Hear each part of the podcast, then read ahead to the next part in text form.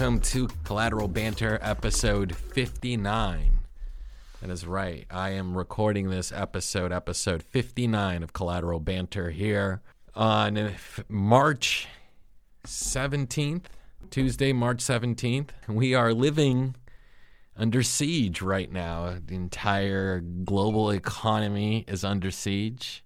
We really don't know for how long or what will it take to stop this from spreading. Um, the coronavirus, COVID 19, is out and about right now and has essentially shut down. It shut down large parts of China, shut down all of Italy. Spain is being shut down. My one of my my people out in Spain and the United States hasn't yet implemented a full shelter in place order, which would essentially obligate people to stay home, except if they're medical or, or essentially police. We haven't reached that stage yet as of March 17th, although pretty much that day will come, or many lives, many additional lives will die.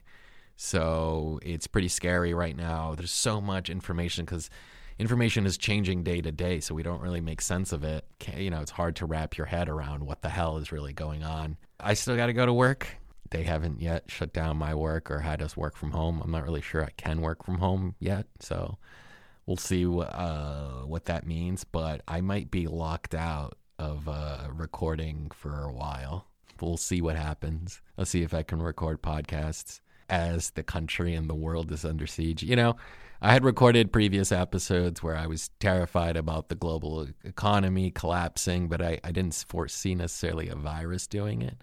Although I think the fear has always existed, you know, um, we go back to I think 2015 when Ebola was out, that the risk was there. People were warned, and people don't take it seriously. There isn't a rapid response team. There aren't measures in place. When you wing it, this can happen to you, and this is where we are. You know, so I don't blame sort of eh, politicians or Donald Trump or other people for why they, for the fact the virus is out there, but I do blame them for the response for that virus. It's uh, at this point, Americans should have gotten a jump on this. It didn't hit America first, right? It didn't hit America first. America should have been planning as things were happening all around the world. And the fact that nobody could foresee or nobody could demand, look, if it's happening in China and now has spread to Italy, it is a it is a matter of time before it hits America. There should have been test out. There should have been emergency response units uh, near hospitals taking in people, testing everybody who wants to get tested for free.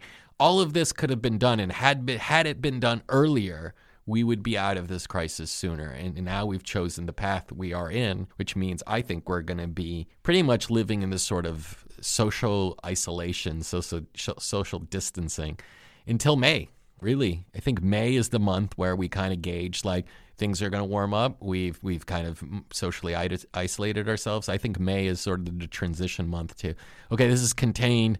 We can't go back to normal, but we're ahead of the curve because right now we're behind the curve. Here's the part that doesn't make sense to me, and I'd love for somebody, anybody to explain to me.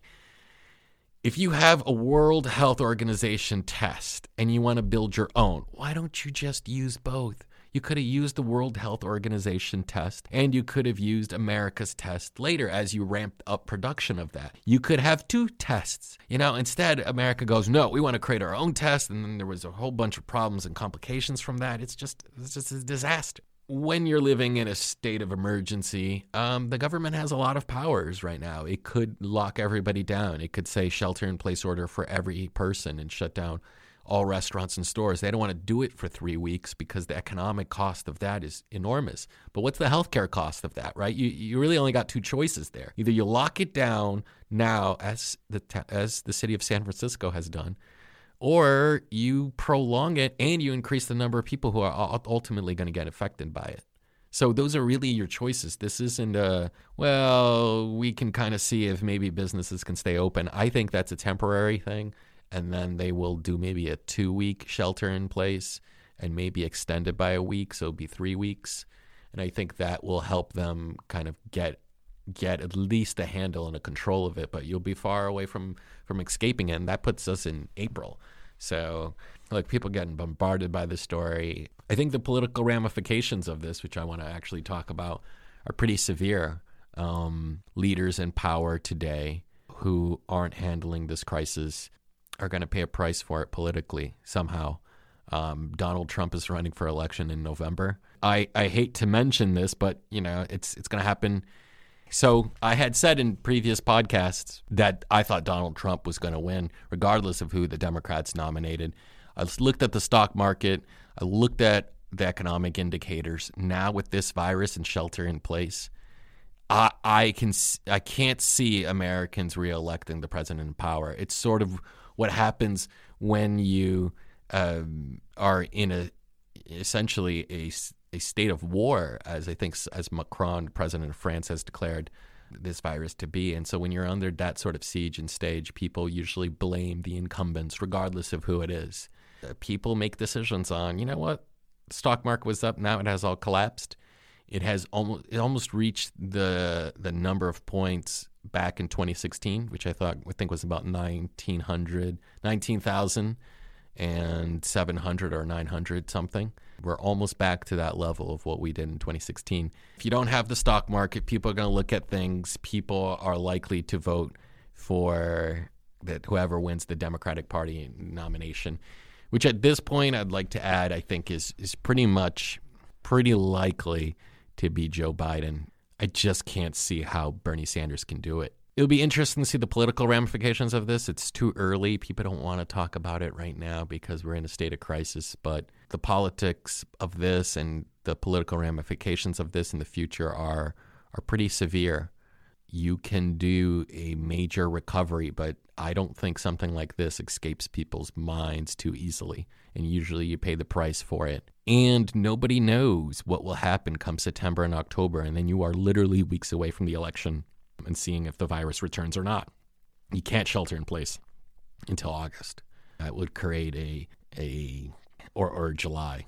Man, people are going to be stuck at home if people don't have AC and the temperature goes up. Uh, it, it's just not possible. You're, you're talking about trillions of dollars being lost. This is this is where we find ourselves in right now. You are seeing inability of the federal government to take charge. Uh, this is this is one of those times you kind of want a strong federal government to make a strong, scientifically based decision to protect people. Few moments in history where living in an authoritarian state is beneficial. And I think when you're facing a pan- pandemic, a global pandemic, this is one of them.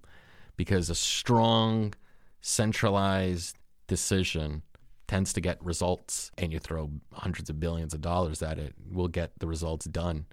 And I think that's what we're lacking right now is a central decision. You're, you're getting governors having to to make these decisions w- without the necessary resources and budgets that the federal government of the United States provides. And I think that makes the crisis worse.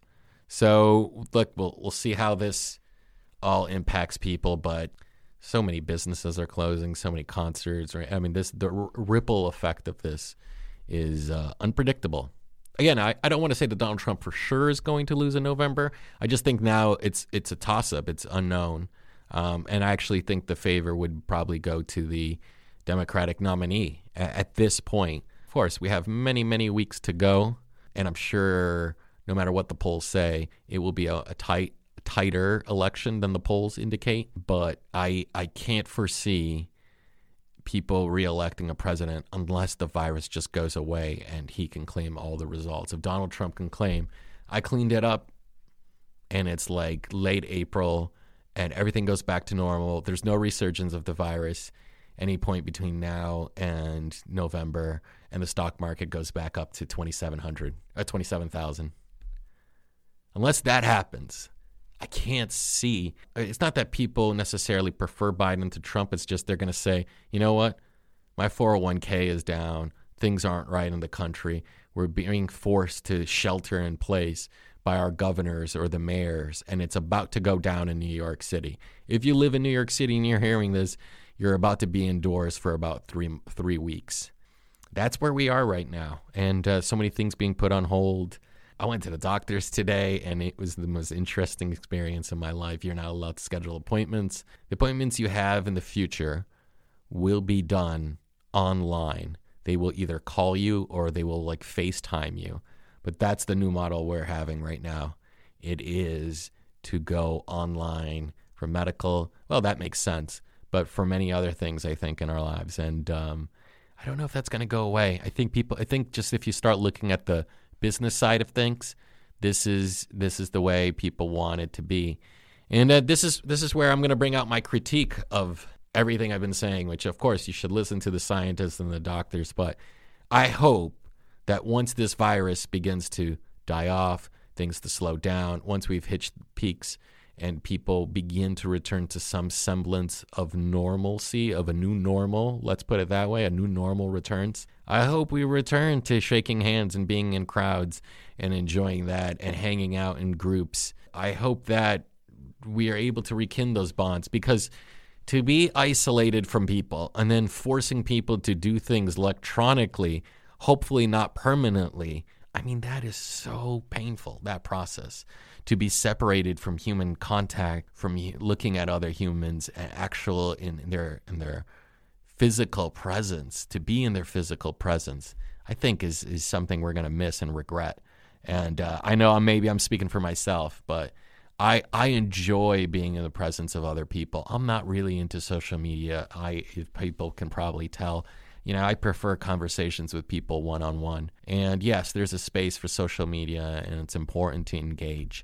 But I enjoy discussing topics and ideas in groups, three or four or five. As people know, I've been hanging out with the civil politics people. Um, I enjoy those conversations so much more than you know, getting into some debate over Twitter because people didn't like a, a statement or a story. It's so not conducive to having a conversation um, with people. And I don't think it can ever replace the sort of physical presence of people. Other thing that I am just sort of terrified by and uh, that I had mentioned earlier is that things are going missing in stores. And now you're seeing other parts of the economy booming, right? Like uh, delivery, home delivery. Amazon's about to hire 100,000 people to meet the demand of the coronavirus. I just think that's insane how quickly they moved on that. But and of course, there are going to be plenty of people in America, and we're going to see stories about it, who refuse to stay home and refuse to listen to the authorities. They want to rebel.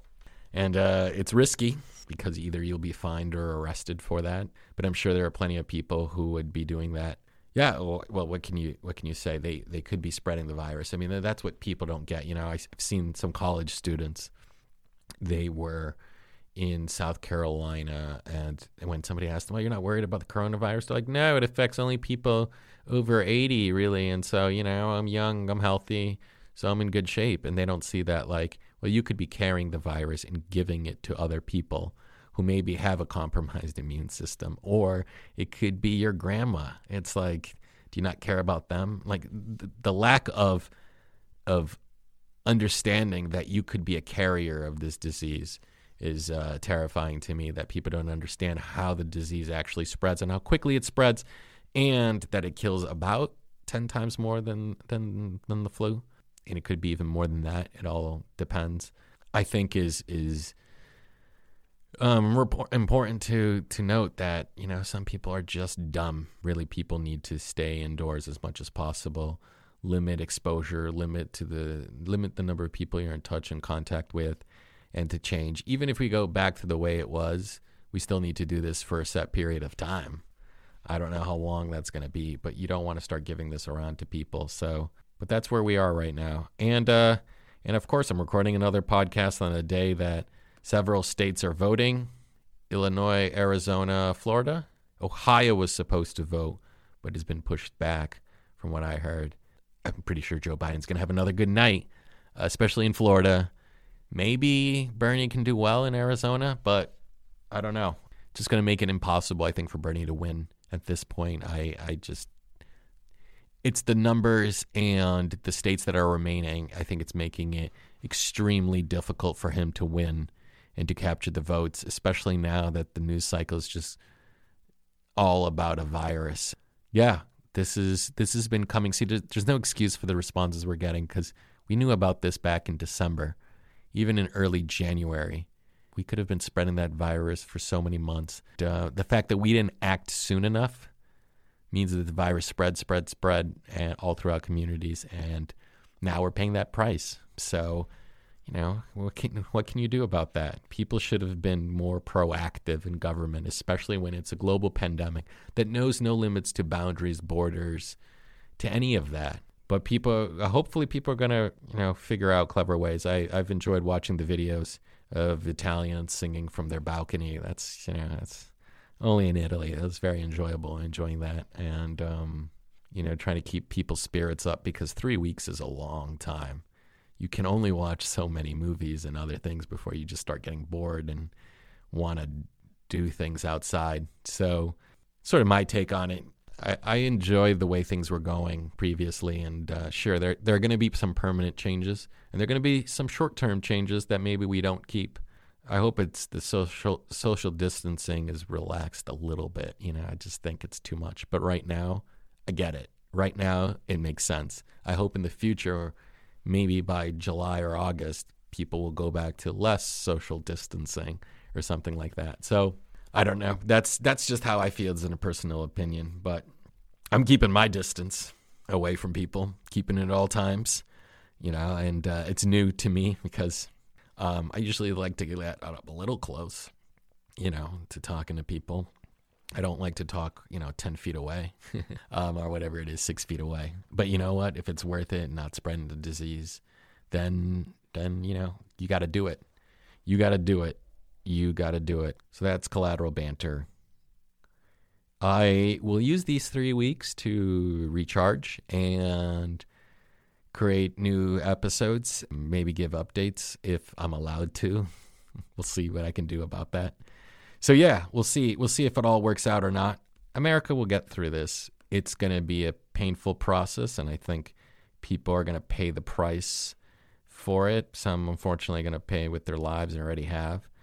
It's it's something we can overcome. It's not something that is impossible to overcome. It just takes effort and sacrifice and long-term planning and vision, which I think we have always lacked. You know, if there's one thing that this helps is we need to go back to planning to long term thinking, to strategies. You need to have a plan. You can't live day to day and forget the future and to forget the past. And I think that that's, to me, the, the biggest critique that I have of society is that, like, who's planning for the future? And then everybody looks at it from a market perspective and say, well, you know what? This hasn't happened in 101 years. So why the hell are we investing for it? We're investing for it because you're preventing something like this from occurring. And we should have known, we should have taken SARS and Ebola and H1N, whatever, every, all the other pandemics that we've had that had that weren't global in scale, but we were able to control and limit, at least contain. We should have been doing that. Now we're going to have to make really big sacrifices, really big moves. And look, the healthcare system could be overwhelmed eh, quickly, and we need to be aware of that because if, if as some predicted, 100 million people get sick, or 80 or 100 million people get sick, and tens of thousands or hundreds of thousands of people end up in the hospitals, the system will collapse. People won't be able to go into the doctor if they need any emergency procedure. All the doctors will be overwhelmed. The entire healthcare system will collapse on itself given the demand. So, all right, I'm out. That's Collateral Banter, episode 59. Hope you enjoyed it. Stay safe, wash your hands, keep away from people for now, and we'll move on. We'll continue. All right. Thank you for listening. Peace.